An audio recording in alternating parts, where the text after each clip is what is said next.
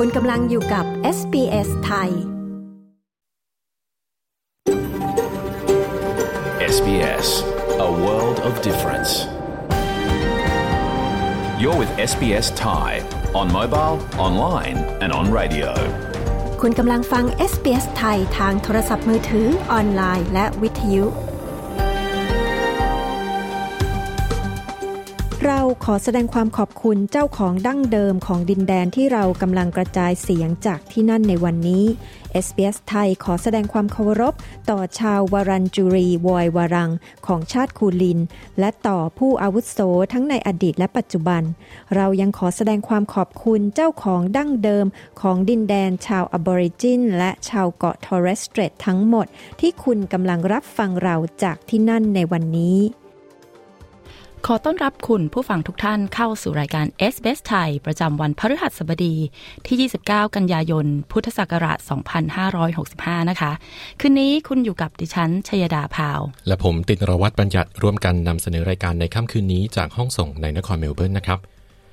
โดยในวันนี้เราก็มีข่าวและสาระน่ารู้ต่างๆ มากมายที่น่าสนใจเช่นเคยนะครับ จะมีเรื่องอะไรบ้างนั้น ไปรับฟังตัวอย่างกันก่อนครับ I think micronations, or the idea of micronations, has changed a lot over several different generations, I'd say. The common view you might have of someone who wants to create a micronation is egocentric. Someone where the world revolves around them, right? They haven't got the thing they want. Since the growth of the internet, I think micronationalism is much more about a community. ประเทศจำลองคืออะไรและใครที่จะตั้งได้และทำไปเพื่ออะไรเรามีรายละเอียดนะครับ เป็นหน้าที่องค์รวมของทุกคนในการทำให้สังคมเราปลอดภัย เพราะฉะนั้นบางทีเราเป็นผู้พบเห็นเนี่ยเราเห็นอะไรเราก็แจ้งตามนั้นนะครับ คือ you see it you report it คุณคำรณฮูเบิร์นตำรวจ ตัวแทนตำรวจวิกตอเรีย ถ้าคุณถูกคุกคามทางเพศ หรือพบเห็นเหตุการณ์นี้ ขณะใช้ขนส่งสาธารณะ จะแจ้งตำรวจอย่างไร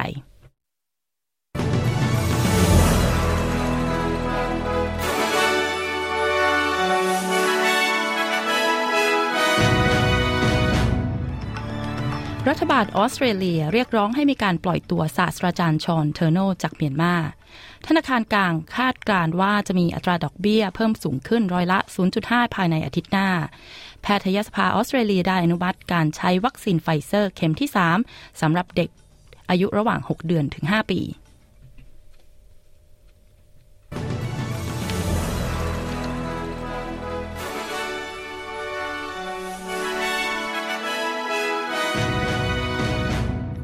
ช่วงนี้มาฟังข่าวแรกกันนะคะ รัฐบาลเรียกร้องให้มีการปล่อยตัวอย่างเร่งด่วน กรณีศาสตราจารย์ชอนเทอร์โน ผู้ที่ถูกรัฐบาลทหารเมียนมาจำคุกมาเป็นเวลากว่า 3 ปีแล้ว ทั้งนายเทอร์โนและนางองซานสุจี อดีตผู้นำเมียนมาถูกจำคุก ในข้อหาละเมิดกฎหมายคุ้มครองความลับในราชการ นายเทอร์โนเป็นผู้ช่วยศาสตราจารย์ ด้านเศรษฐศาสตร์ที่มหาวิทยาลัยแมคควารีในนครซิดนีย์เขาเคยดำรงตำแหน่งเป็นที่ปรึกษาให้นางองซานสุจี ผู้ที่ปัจจุบันถูกกักตัว และเมื่อครั้งรัฐบาลของเธอถูกขับไล่โดยกองทัพเมียนมาในปี 2021 ซึ่งวันต่อมานั้นนายเทอร์โนก็ได้ถูกจับกุม และเขาก็ถูกคุมขังมาแล้วเป็นเวลา 19 เดือน นางเพนนีว่อง รัฐมนตรีว่าการกระทรวงต่างประเทศ ได้ประนามการตัดสินโทษจำคุก และการที่ไม่มีการเปิดเผยการพิจารณาสอบสวน ซึ่งรัฐบาลออสเตรเลียถูกปฏิเสธ ในการเข้าถึงข้อมูลจากรัฐบาลพม่านางว่องกล่าวว่าการตัดสินจำคุกของนายเทอร์โนนั้น ไม่ยุติธรรม นายนิโคลัสคอปโป อดีตทูตออสเตรเลียประจำเมียนมาก็เคยวิพากษ์วิจารณ์รัฐบาลเมียนมาที่ไม่อนุญาตให้นายเทอร์โนติดต่อกับครอบครัวของเขาผ่านทางสถานกงสุล นายคอปโปเปิดเผยกับสำนักข่าว ABC ว่า ข่าวลือเกี่ยวกับสุขภาพที่ถดถอยของนางเทอร์โนนั้นยังไม่เป็นที่แน่ชัด เขากล่าวว่า I don't have any uh, knowledge on that. Uh, um, you know, one of the problems is he's been held incommunicado. People haven't been able to reach him and to contact him. ผมไม่มีข้อมูลเกี่ยวกับเรื่องนี้ ถ้าเขาไม่สามารถติดต่อกับใครได้ มันก็ทำให้ไม่มีใครที่จะสามารถทราบข่าวคราวของเขา ซึ่งเขาก็ไม่ได้รับความยุติธรรม ตามที่เขาสมควรจะได้รับ นางนิโคลัส คอปโปกล่าว ข้อมูลล่าสุดจากสำนักงงานสถิติแห่งชาติเผยนะครับว่าสถานการณ์เงินเฟ้อในออสเตรเลียยังมีท่าทีที่สูงขึ้น ตั้งแต่ต้นปีจนถึงเดือนกรกฎาคมที่ผ่านมาราคาสิ่งของอุปโภคบริโภคเพิ่มขึ้นร้อยละเจ็ดซึ่งตามมาด้วยการขึ้นราคาน้ำมันและสิ่งก่อสร้าง จนถึงเดือนสิงหาคมที่ผ่านมา ผลราคาน้ำมันที่ลดลงทำให้รายจ่ายในชีวิตประจำวันลดลงร้อยละ 6.8 ในขณะที่ค่าอาหารเพิ่มสูงขึ้น ด้านธนาคารกลางคาดการว่าอัตราดอกเบี้ยจะเพิ่มสูงขึ้นร้อยละ 0.5 ภายในอาทิตย์หน้า นั่นทำให้อัตราเงินเฟอ้อสูงขึ้นถึงร้อยละ 2.58 ข้อมูลเบื้องต้นจากสำนักงานสถิติแห่งชาติเผยว่า นี่คือข้อมูลที่ได้เปิดเผยในแต่ละเดือน แต่ราคาดัชนีผู้บริโภคทั่วไปยังเป็นปัจจัยสำคัญในการชี้วัดอัตราเงินเฟอ้อในออสเตรเลีย นางแมดาลินคิง รัฐมนตรีว่าการทรัพยากรรัฐมนตรีว่าการทรัพยากรแห่งชาติยืนยันว่า เธอจะไม่ประกาศใช้การดึงกลไกควบคุมราคาก๊าซธรรมชาติ ตัวกระตุ้นที่เธอจะทำได้ก็คือทำให้ผู้ส่งออกก๊าซเปลี่ยนเส้นทางของผลิตภัณฑ์ของพวกเขาไปยังตลาดท้องถิ่น ซึ่งทางเลือกนี้จะสิ้นสุดในวันที่ 1 ตุลาคมนี้ รัฐมนตรีคิงประกาศว่าเธอจะทำสัญญาร่างข้อตกลงเบื้องต้น กับผู้ส่งออกก๊าซรายใหญ่ทางฝั่งตะวันออก ซึ่งน่าจะช่วยทำให้ตลาดท้องถิ่นมั่นคงมากขึ้นเธอเผยว่าการเพิ่มปริมาณก๊าซท้องถิ่น จะช่วยให้ทำ จะช่วยทำให้ก๊าซในออสเตรเลียลดลงสำหรับประชาชน แต่มันไม่ใช่มาตรการที่สามารถจะยับยั้งการซื้อขายราคาก๊าซนานาชาติได้ เธอกล่าวว่า I want to state very firmly and clearly that Australia will always be a trusted and reliable trading partner and a safe place to invest. The Albanese government is committed to ensuring affordable, reliable and secure energy ฉันประกาศอย่างมั่นใจและชัดเจนเลยว่า ออสเตรเลียจะเป็นคู่ค้าที่สามารถเชื่อใจและวางใจได้ เป็นที่ที่ปลอดภัยสำหรับการลงทุน รัฐบาลอาบานิสจะให้คำมั่นสัญญาว่า จะทำให้พลังงานเป็นสิ่งที่ไม่ขาดแคลน มีราคาจับต้องได้ และมีความเชื่อมั่นเชื่อถือได้สำหรับประชาชนและภาคธุรกิจ นางแมดลิงคิง เผย ผู้ใช้บริการ Optus ได้ถูกเตือนให้ระมัดระวังหลังจากข้อมูลผู้ใช้บริการ Optus หลุดรั่วออกไป โดยที่สแกมเมอร์อาจจะใช้ประโยชน์จากข้อมูลส่วนบุคคลนี้ ประชากรออสเตรเลียจำนวนเกือบ 40%ที่ได้รับผลกระทบทั้งทางตรงและทางอ้อม เกี่ยวกับใบขับขี่ หมายเลข Medicare และรายละเอียดพาสปอร์ตซึ่งเป็นข้อมูลที่ถูกขโมยไปนายสตีฟ โจนส์ รัฐมนตรีว่าการกระทรวงการคลังได้ของ ได้ร้องขอให้ผู้ใช้บริการ Optus ติดต่อกับธนาคารของพวกเขา ถ้าพบว่าข้อมูลส่วนตัวถูกเปิดเผย และเตือนว่าอย่าคลิกกดลิงก์หรือข้อความที่น่าสงที่น่าสงสัยเขาชี้ว่า There'll be a long tail of impact of this data breach. We know that fraudsters, we know that scammers are already onto it. Whether they have the Optus data or not, they're attempting to impersonate. มันจะต้องมีผลกระทบที่ตามมาเป็นหางว่าวสำหรับเหตุการณ์นี้ เรารู้ว่าโจรกรรมออนไลน์และพวกสแกมเมอร์กำลังจ้องเรื่องนี้อยู่ ไม่ว่าพวกเขาจะมีข้อมูลที่มาจาก Optus หรือไม่ พวกเขาพยายามปลอมตัวกับองค์กรที่ให้ใบอนุญาตต่างๆ รวมถึงรัฐบาล และหน่วยงานของรัฐบาลทั้งหลาย ดังนั้นผมจึงอยากส่งสารให้ผู้บริโภคต้องระมัดระวังตัว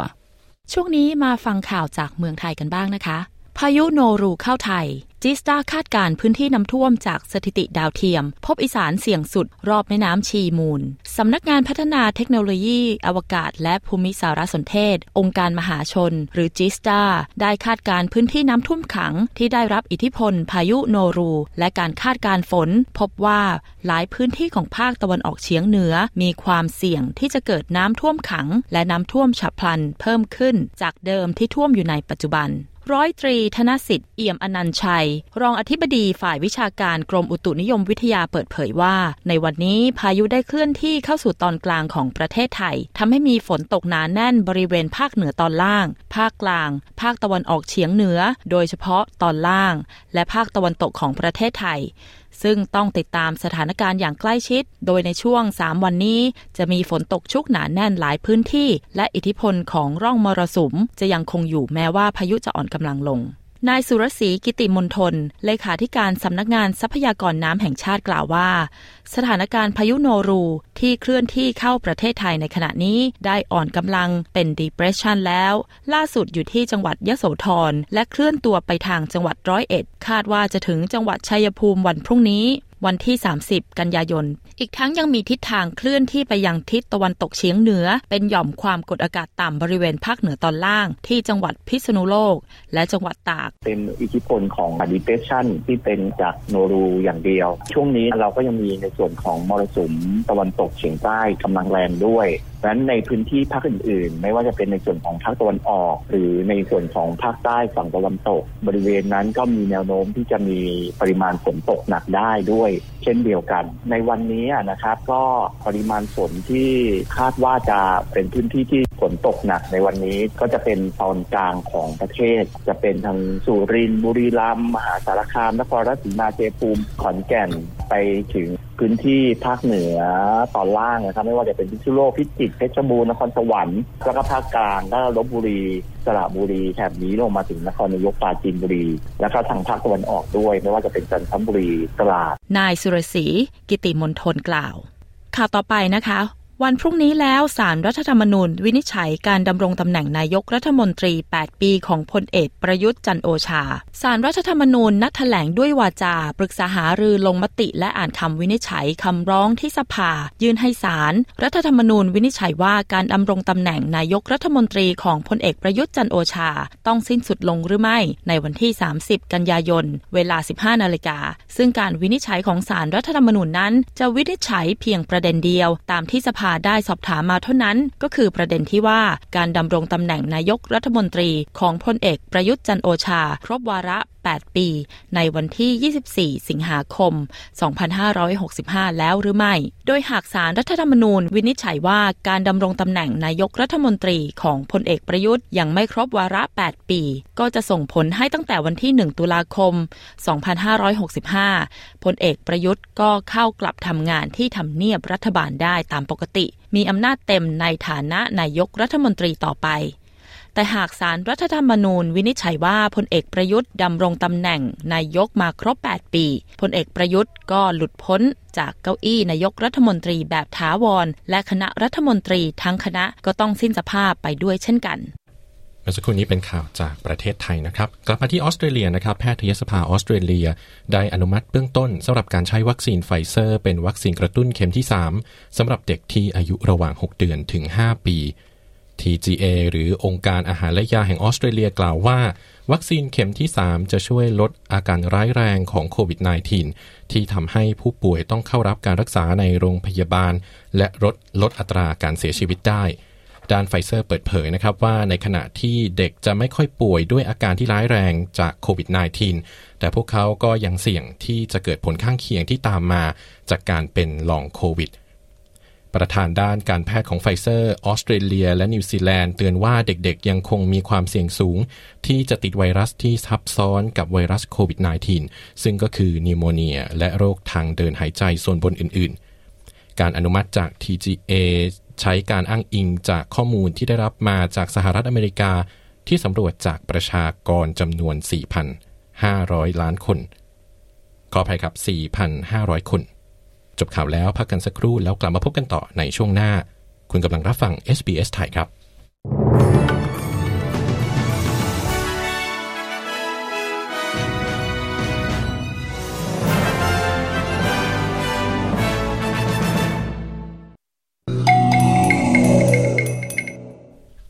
คุณกำลังฟังรายการ s อ s ไทยกับดิฉันชยดาพาว และผมตินรวัตรบัญญัติครับ คุณสามารถติดตามฟังข่าวสารข้อมูลที่สำคัญสำหรับการใช้ชีวิตในออสเตรเลีย และฟังเรื่องราวที่น่าสนใจจากชุมชนไทยในออสเตรเลีย ได้ทางเว็บไซต์ของ SBS ไทยที่ sbs.com.au forward slash ไทยนะครับ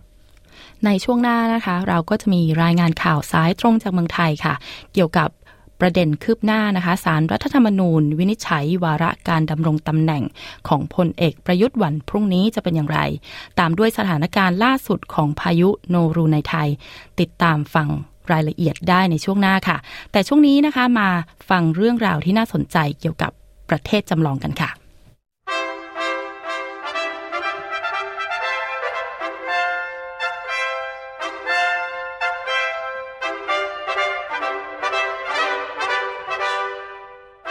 ถ้าคุณไม่พอใจประเทศที่คุณอยู่ คุณสนใจที่จะตั้งประเทศของตัวเองไหม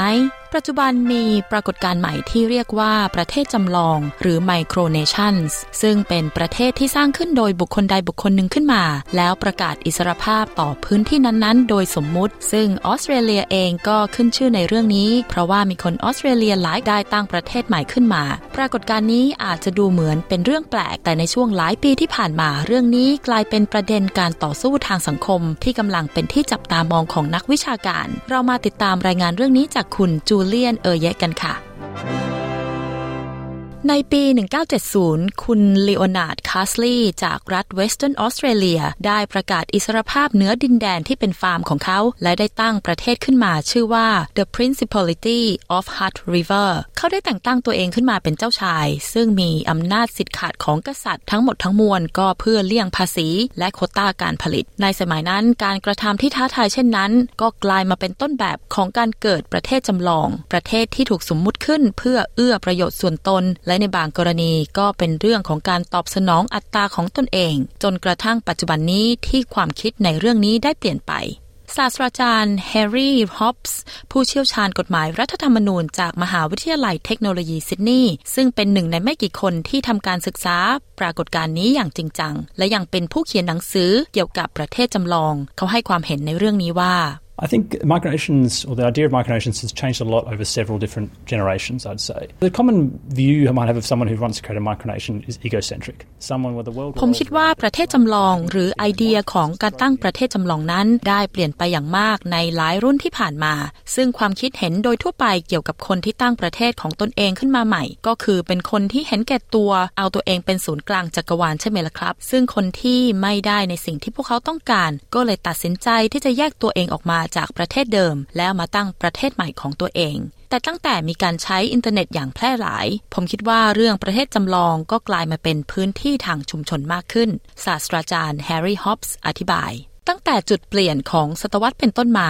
ประเทศจำลองเหล่านี้ได้ถูกตั้งขึ้น ในทางบวก โดยคนที่มุ่งหวังให้เกิดประเด็นความสนใจในเรื่องสำคัญต่างๆ เช่นคุณนิลส์เวอร์เมียส เขาเป็นคุณพ่อลูกสองในวัย 30 เขาเป็นพนักงานออฟฟิศในประเทศเบลเยียม แต่เขาก็ยังมีตำแหน่งที่ตั้งขึ้นเองก็คือ Grand Duke เมื่อคุณนิลส์เห็นข่าวของคุณคาสลีย์เกี่ยวกับราชอาณาจักรของเขา คุณนิลส์ก็ตัดสินใจที่จะสถาปนาพื้นที่ที่เขารักนั่นก็คือแอนตาร์กติกาให้เป็นพื้นที่ในการปกครองของเขา เขาเรียกดินแดนน้ำแข็งแห่งนี้ว่า The Grand Duchy แห่ง Frandensis คุณเนียลเล่าเกี่ยวกับการตั้งประเทศของเขาว่า Grand Duchy of Frandensis as the only country in the world that doesn't want any humans on its territory. And that's something unique, something more special comparing with other governments, but also comparing with other organizations. The Grand Duchy แห่ง Frandensis เป็นที่แห่งเดียวในโลกที่ไม่มีคนอาศัยอยู่ ซึ่งแตกต่างจากประเทศหรือองค์กรอื่น ๆ ซึ่งในปัจจุบันมีหลากหลายองค์กรที่ทำงานเกี่ยวกับเรื่องภาวะอากาศเปลี่ยนแปลงสำหรับแอนตาร์กติกา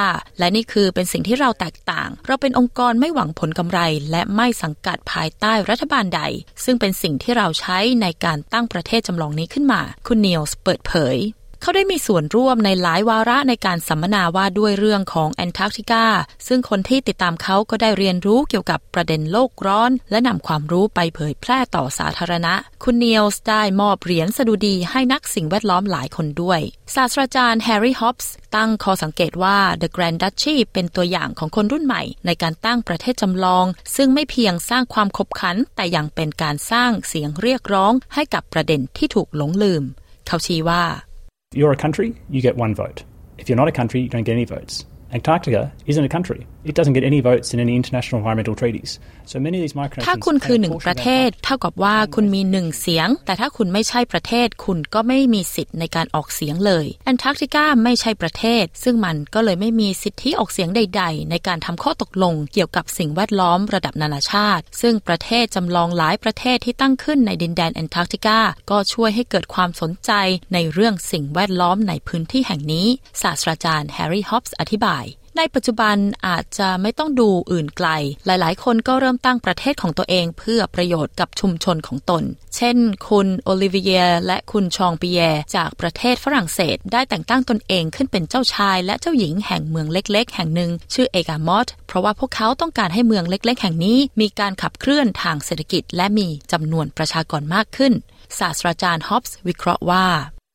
It was created as a way to bring the community together. And so the small town in France had spent had, had a lot of troubles for many, many years. And uh, people were leaving. Uh, it was an economically uh, uh, desperate situation. And so two people... ประเทศจำลองแห่งนี้ถูกสร้างขึ้นเพื่อเป็นการสร้างสัมพันธ์ในชุมชน ก่อนหน้านี้เมืองเล็ก ๆ ในฝรั่งเศสแห่งนี้ได้ประสบปัญหาที่ผู้คนย้ายออก และส่งผลกระทบด้านเศรษฐกิจ ดังนั้น คู่ชีวิตคู่นี้ตัดสินใจที่จะตั้งประเทศจำลอง และสถาปนาตำแหน่งขึ้นมา เพื่อดึงดูดความสนใจของนักท่องเที่ยว และทำให้เมืองเล็กๆ แห่งนี้กลับฟื้นคืนชีพอีกครั้ง และมันก็ได้ผลสำเร็จเป็นอย่างดี ศาสตราจารย์ฮอปส์เปิดเผย พวกเขาได้จัดงานอีเวนต์ งานเฉลิมฉลอง และมีการจัดทำเงินสกุลท้องถิ่นขึ้น รวมทั้งมีสื่อที่นำเสนอข่าวและโครงการอื่นๆ มากมาย โดยที่โอลิเวียแต่งตัวเป็นเจ้าหญิงเพื่อสร้างสีสันอีกด้วย เขาอธิบายในประเด็นนี้ว่า Well, most of, people sometimes they do create their micronation because, first of all, they want to be a king. Uh, some of them have a big ego, we must say. We're more focused on, on what we can do for our city, on how we can promote our city. คนส่วนใหญ่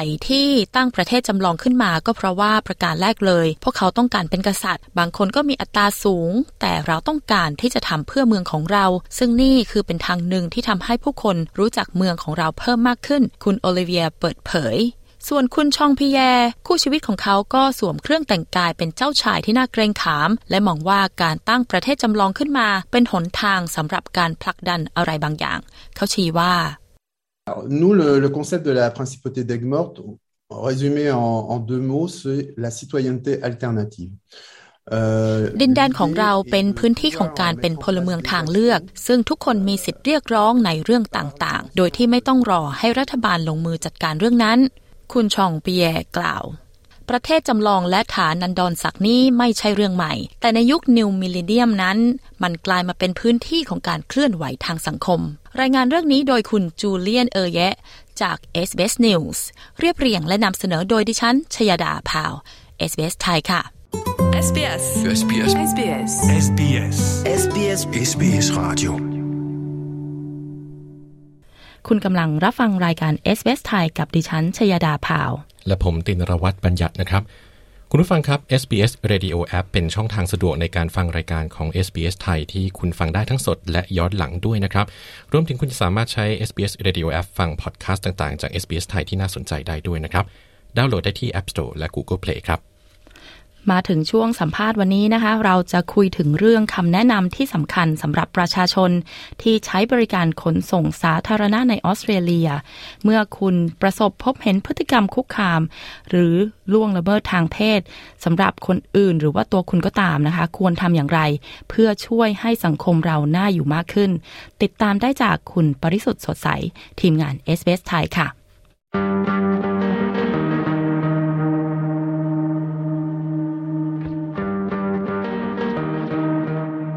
ช่วงพูดคุยวันนี้นะคะ SBS ไทยก็จะพูดถึงเรื่องที่กรมตำรวจรัฐวิกตอเรีย ได้เปิดตัวบริการ Stop It ซึ่งเป็นบริการสำหรับแจ้งตำรวจผ่านการส่งข้อความทางโทรศัพท์มือถือไปที่หมายเลข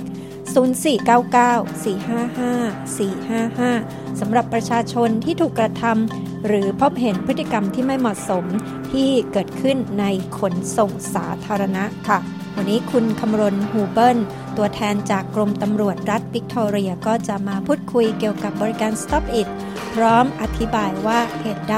เราจึงไม่ควรเพิกเฉยเมื่อประสบ หรือพบเห็นเหตุการณ์เหล่านี้ค่ะสำหรับคุณผู้ฟังในรัฐอื่นๆ ของออสเตรเลียนะคะ ถ้าประสบพฤติกรรมเหล่านี้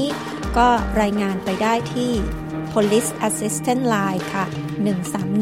131444 นะคะ ไปคุยกับคุณคำรณหูเบิ้ลกันค่ะ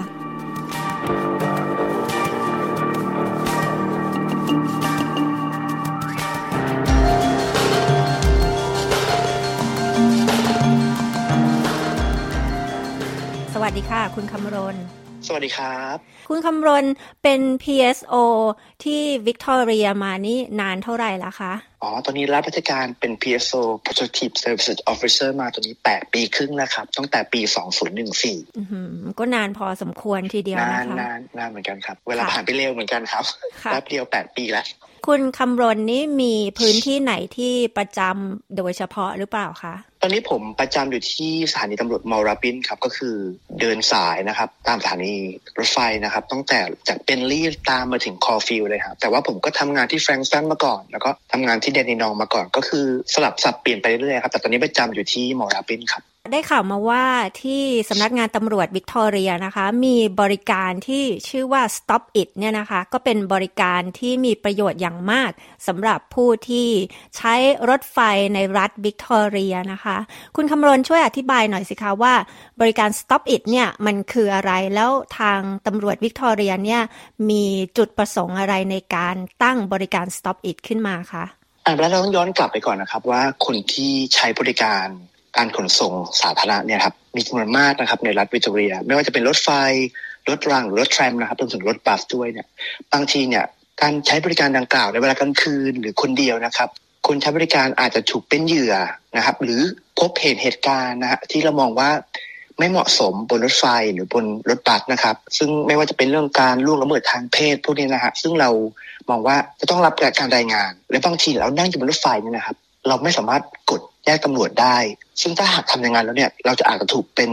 เป้าหมายหรือเป้าในการถูกทำลายแทนนะครับแทนที่จะรายงาน เพราะฉะนั้นทางกรมตำรวจเนี่ยเลยให้ทางเลือกใหม่ โดยการที่ส่งข้อความนะครับไปที่เบอร์ stop it เป็นเบอร์มือถือนะครับ คือ 0 4 9 9 4 5 5 4 5 5นะครับย้ำอีกรอบนะครับ0 4 9 9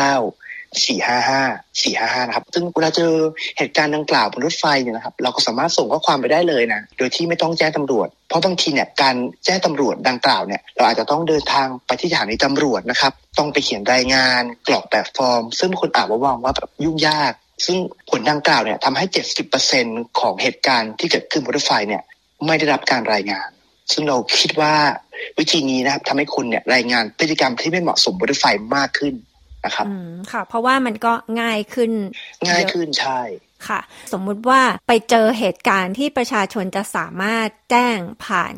Stop It คือส่ง text ไปที่บริการ Stop It นี้ได้เนี่ยคะเป็นเหตุการณ์ประเภทไหนบ้างคะหลักๆก็คือเกี่ยวกับการร่วงละเมิดทางเพศนะครับ ซึ่ง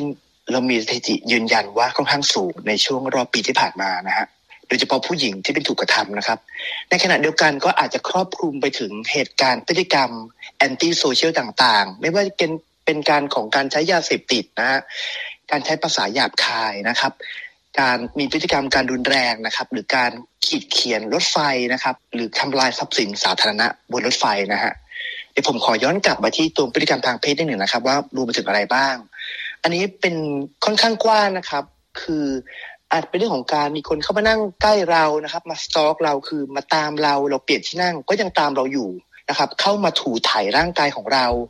แอบถ่ายรูปเรานะครับ เอากล้องถ่ายรูปมาถ่ายใต้กระโปรงผู้หญิงพวกนี้นะครับ ก็คือเป็นพฤติกรรมที่ค่อนข้างล่วงละเมิดนะครับ สิทธิส่วนบุคคลโดยเฉพาะผู้หญิงนะครับทำให้เรารู้สึกไม่ปลอดภัยขึ้นมาเนี่ย ก็คือตรงนี้อยากให้ผู้ถูกกระทำเองนะครับ หรือเราเป็นคนที่เห็นเหตุการณ์ดังกล่าวก็สามารถแจ้งได้ครับ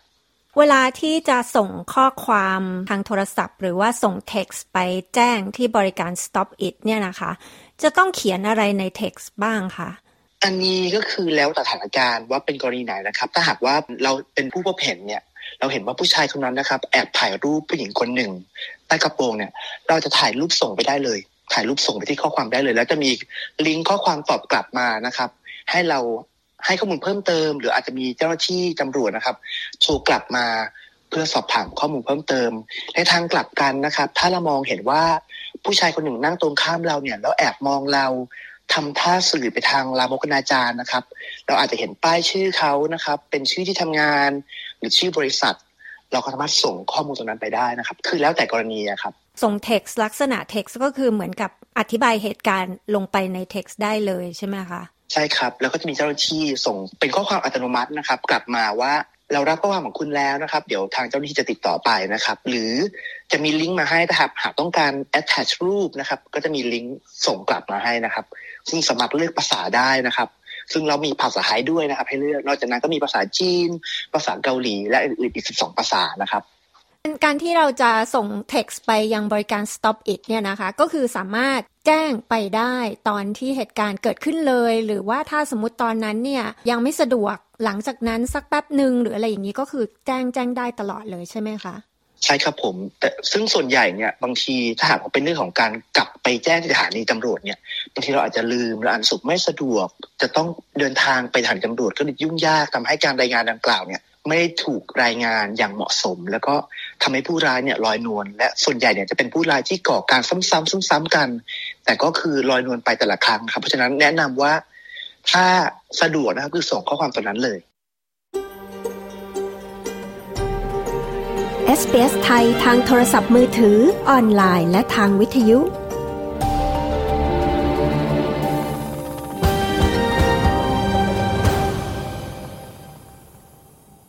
หลังจากที่ประชาชนได้แจ้งเหตุการณ์ผ่านไปยังบริการ Stop It หรือว่าส่งเท็กส่งข้อความโทรศัพท์ไปแล้วเนี่ยนะคะ แล้วหลังจากนั้นเนี่ยค่ะตำรวจจะจัดการยังไงเกี่ยวกับเรื่องที่ได้รับรายงานคะก็คือหลังจากนั้นแล้วทางเจ้าหน้าที่นะครับจะอาจจะมีการขอข้อมูลเพิ่มเติมนะครับโดยเฉพาะกรณีที่เกี่ยวข้องกับการทำลายร่างกายเนี่ยอาจจะต้องมีหลักฐานเพิ่มเติมจาก พยานหรือตัวบุคคลที่ถูกกระทำเองจากเหยื่อนะครับ เพื่อใช้เหตุการณ์ดังกล่าว หรือว่าหลักฐานดังกล่าวเนี่ยไปเป็นหลักฐานในชั้นศาลเพื่อเอาคนผิดมารับโทษนะครับ บางทีนะคะ หลายคนอาจจะรู้สึกว่าพฤติกรรมคุกคามทางเพศ หรือว่าการถูกลวนลาม หรือถูกมองอะไรอย่างไม่สมควรเนี่ยนะคะ ที่เจอขณะใช้บริการขนส่งสาธารณะเนี่ย บางคนก็รู้สึกว่าต้องทนกับพฤติกรรมเหล่านี้ ราะว่าไม่มีใครทำอะไรได้ ทีนี้เนี่ยการรายงานเหตุการณ์พวกนี้ค่ะ ผ่าน stop it เนี่ย อันนี้จะทำให้เกิดการเปลี่ยนแปลงได้ไหมคะอันนี้ผมต้องขออนุญาตเปิดสแตทนิดหนึ่งนะครับ ถ้าหากว่าผลการสำรวจจาก 1,500 คนนะครับ ที่ทำโดยกรมตำรวจนะครับ ในปีที่ผ่านมาบอกว่า 6 ใน 10 เนี่ยนะครับ คือเคยมีผลกระทบ เป็นผู้ถูกกระทำหรือเห็นเหตุการณ์ แต่ที่สำคัญก็คือว่ามากกว่า 3ใน10เนี่ยนะครับ คือไม่ได้รายงาน แล้วก็ก็คือ30%เปอร์เซ็นเนี่ยนะครับ ไม่ได้รายงานนำไปแจ้งตำรวจ ซึ่งทำให้คนดังกล่าวเนี่ยที่เป็นผู้ทำความผิดซ้ำซ้อนซ้ำแล้วเนี่ยนะครับ คือไม่รับโทษนั่นเอง แล้วที่สำคัญที่ข้อมูลที่ออกมาจากการสำรวจเนี่ยที่ตกใจมากเลยคือว่า38เปอร์เซ็นตนะครับ ไม่รู้ว่าจะ report ยังไง ไม่รู้แนวทางในการ report ไม่รู้ว่าจะไปหาตำรวจยังไง ไม่รู้ว่าจะไปแจ้งตำรวจที่ไหนนะครับ ซึ่งตรงนี้เราเชื่อว่า ทำให้ข้อมูลดังกล่าวเนี่ยสามารถเข้าถึงประชาชนแล้วก็ตำรวจเนี่ยสามารถเชื่อมข้อมูลนะครับ กับประชาชนได้ใกล้ชิดมากขึ้น ซึ่งเราเชื่อว่าแกลบตรง 38%นั้นที่ไม่รู้ว่ารายงานยังไงนะครับทำให้มันง่ายขึ้นแล้วก็เราเชื่อว่านะครับ ข้อมูลดังกล่าวจะเป็นประโยชน์กับ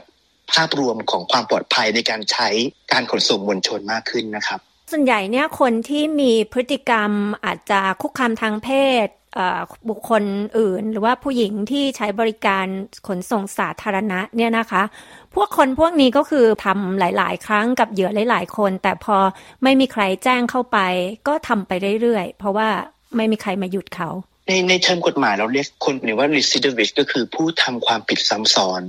ซึ่งพวกเนี้ยก็คือถูกปล่อยให้ลอยนวลมานานและ เพราะอย่างที่ทราบอะครับ คนไม่ได้รายงาน หรือบางทีเราเป็นถูกกระทำเนี่ยเราสึกมันยุ่งยากแล้วมันได้รายงาน เราเชื่อว่านะครับคนกลุ่มนี้เป็นภัยต่อสังคม และเป็นกลุ่มที่ต้องถูกจับตามอง และถูกนำมา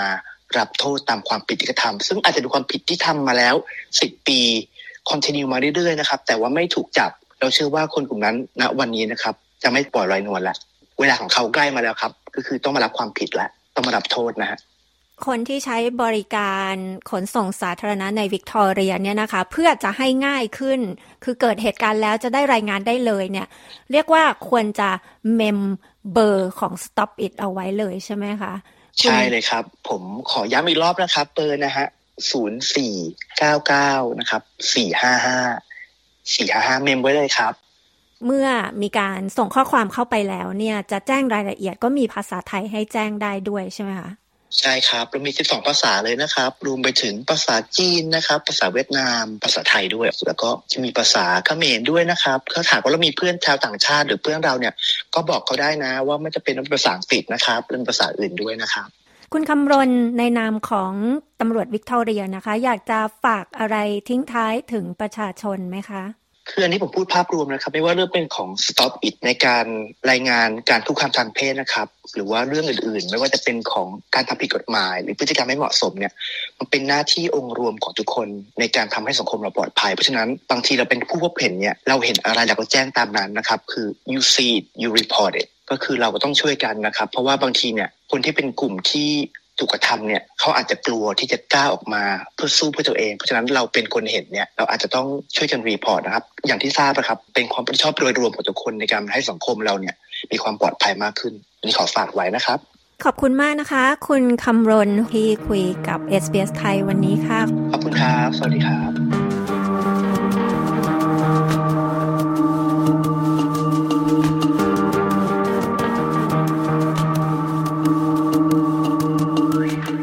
นั่นก็เป็นการพูดคุยกับคุณคำรณฮูเบิลเจ้าหน้าที่ PSO หรือ Protective Services Officer สังกัดกรมตำรวจรัฐวิกตอเรียนะคะย้ำอีกครั้งนะคะสำหรับผู้ใช้บริการขนส่งสาธารณะในรัฐวิกตอเรียตำรวจก็แนะนำให้เราบันทึกหมายเลขบริการ Stop It ไว้ในโทรศัพท์มือถือของเรา เพื่อที่จะได้ใช้งานได้ทันทีที่ประสบเหตุนะคะ อนนี้นะคะ คุณผู้ฟังก็ไปหยิบโทรศัพท์มือถือของคุณมาเลยค่ะ เอามาบันทึกหมายเลขนี้ลงไปกันตอนนี้เลยนะคะ บริการ Stop It นะคะ หมายเลข 0499 455 455 ทวนอีกครั้งนะคะ 0499 455 455 สำหรับผู้ที่ใช้บริการขนส่งสาธารณะในรัฐวิกตอเรียค่ะ ส่วนประชาชนในรัฐอื่นๆนะคะ สามารถแจ้งพฤติกรรมไม่เหมาะสมที่พบในขนส่งสาธารณะ โดยแจ้งตำรวจได้ที่หมายเลข 131444 ย้ำอีกครั้งนะคะ 131444 คือหมายเลขของ Police Assistant Line สำหรับแจ้งเรื่องที่ไม่เร่งด่วนค่ะ แต่ถ้าคุณประสบเหตุที่ต้องการความช่วยเหลือฉุกเฉินในทันที ให้โทรศัพท์ติดต่อ Triple Zero นะคะ 000 ค่ะ